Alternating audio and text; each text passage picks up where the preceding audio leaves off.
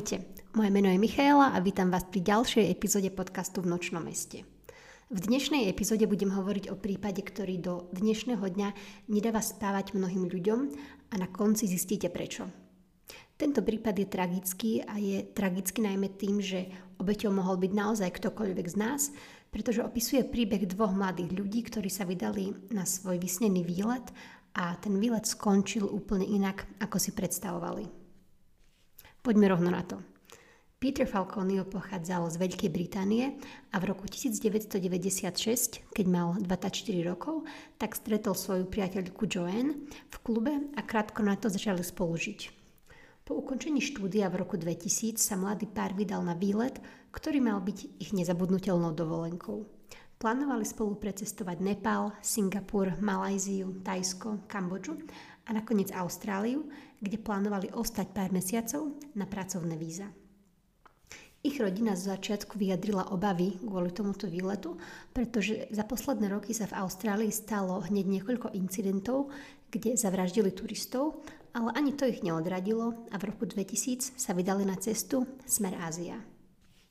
V januári 2001 prileteli do Sydney a plán bol teda prvé mesiace pracovať a potom sa vydať na road trip po Austrálii.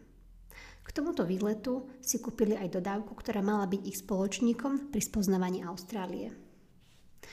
Vybrali sa na road trip po východnom pobreží Austrálie smerom na juh a z juhu plánovali prejsť na sever k mestu Darwin a potom opäť na východné pobrežie. Ak poznáte aspoň trochu povrch Austrálie, tak eh, stred Austrálie je dosť riedko osídlený, nachádza sa, nachádza sa tam nekonečná púšť, je tam veľmi horúco a samozrejme sú tam z času na čas nejaké obydlia.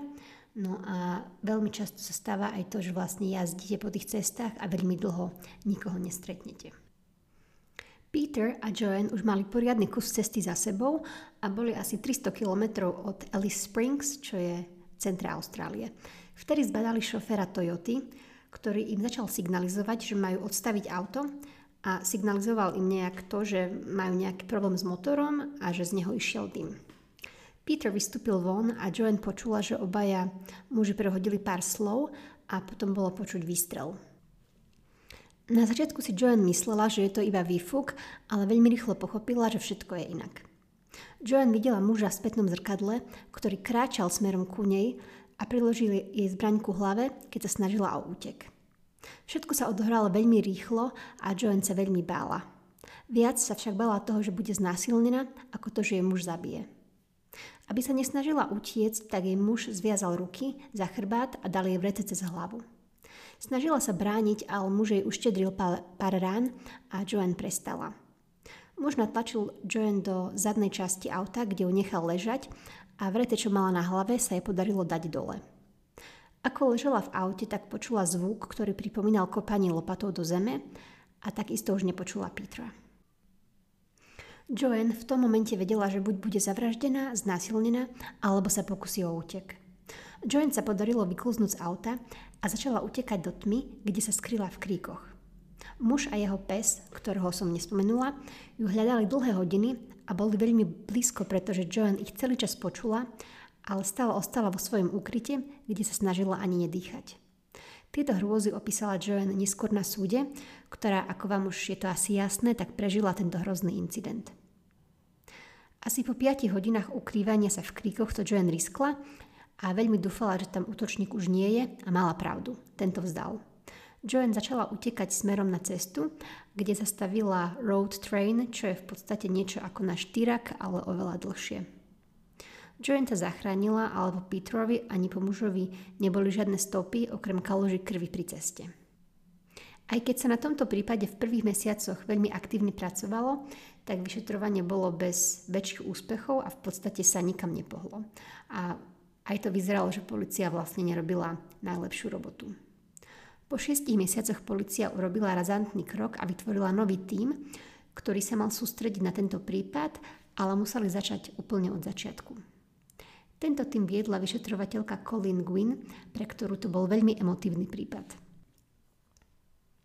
Vyšetrovanie začali priamo na mieste činu, kde sa Joanne dlhé hodiny skrývala pred únoscom.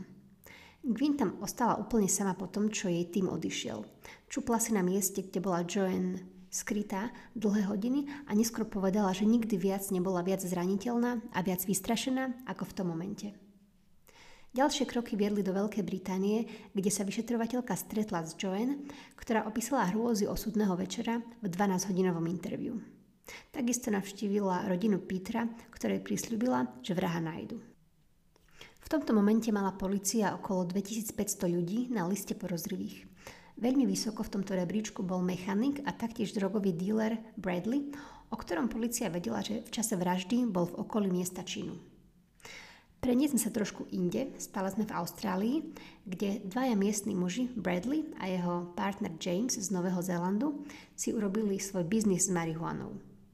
Títo dvaja začali spolupracovať pár rokov dozadu, keď bol Bradley prepustený z väzenia v roku 1996. Vo väzení sedel, pretože strieľal po pôvodných Austrálčanoch so zbraňou. James bol z juhu Austrálie a Bradley bol zo severozápadu Austrálie, teda aspoň tam sa zdržiavali a na tejto trase, ktorá má približne 6000 km, prevážali trávu. Ako som už opisovala, tak táto trasa je veľmi slabo osídlená kvôli ťažkému terénu. Pri jednej z týchto ciest bol James zastavený policiou, ktorá pri ňom našla veľké množstvo trávy a hrozil mu dlhý pobyt za mrežami. James si bol istý, že to bol jeho partner, kto ho natrel a, lebo sa ho chcel zbaviť a James nemal v pláne ostať vo väzbe a tak začal rozprávať. Ten mal už dávnejšie porozrenie, že Bradley stojí za touto vraždou. V jeden deň v rámci normálnej debaty Bradley poznamenal, že nie je vrah Petra, čo je dosť zvláštne také niečo povedať len tak z ničoho nič. Ďalej rozprával o tom, ako je sa najlepšie zbaviť tela a James ho videl vyrábať puta z káblov. Čo bolo však najviac porozrivé bolo to, že po vražde Petra Bradley zmenil svoj výzor. Ostrihal si vlasy, oholil si bradu a zmenil aj výzor svojho auta. James povedal svoje porozrenie policii za podmienky, že jeho 18-mesačný trest mu bude odpustený. Takisto dúfal v odmenu 250 tisíc austrálskych dolárov, ktorá bola vypísaná za dolapenie vraha, ale to, či ju dostal, to som sa už nevedela dočítať. Vyšetrovatelia potrebovali vzorku DNA od Bradleyho, ale nevedeli, kde ho nájsť a celkovo je dosť ťažké potenciálneho podozrivého presvedčiť, nech im dobrovoľne vydá vzorku DNA. Keď vyšetrovatelia videli, že Bradley ho nenajdu, tak vyťahli plán B, Bradleyho brata. Ten im dal vzorku DNA a bingo. Bolo potvrdené, že DNA, ktoré bolo na tričku Joanne, pochádza od niekoho, kto je priamým príbuzným brata, ktorý odvozdal vzorku DNA. V tomto čase sa zoznámil s 33-ročnou ženou, ktorá mala 12-ročnú dceru a v auguste 2002 túto ženu uniesol aj s jej dcerou. Obe nanútil nastúpiť do svojho auta, kde ich priviazal a počas 27 hodín ich vozil na rôzne miesta. Dievča mal aj dvakrát znásilniť. Bradley mal byť počas tohto ohavného činu na rôznych drogách. Bohužiaľ Bradley nebol za tento čin nikdy odsudený, keďže žena Išla na policiu až po 5 dňoch, ale vtedy boli už všetky biologické stopy z osudného dňa preč a navyše sa zbavila aj všetkého šatstva. V tom čase sa Bradley dostal do rúk policie a tej sa podarilo nájsť v jeho aute následovné. Zbranie, nože, reťaze, pásku, tvrdé drogy a okrem toho aj noviny, kde bol článok o zmiznutí Petra Falconyho. Ako som už spomenula, tak Bradley nebol za tento čin odsudený, ale ako náhle vytiahol pety zo súdu, tak bol zatknutý za vraždu Petra Falconyho. Polícia sa konečne dočkala, keď DNA Bradleyho sa zhodovalo s DNA nájdenom na tričku Joanne a v aute, na ktorom pár jazdil. Vyšetrovatelia stále nemali telo, ale za to sa im podarilo nájsť dôkazy, ktoré ho priamo usvedčujú. Joanne identifikovala Bradleyho spomedzi 12 chlapov a klinec do jeho rakvy dala gumička na vlasy, ktorú vyšetrovatelia našli pri prehľadke jeho bytu. Táto gumička patrila Joanne.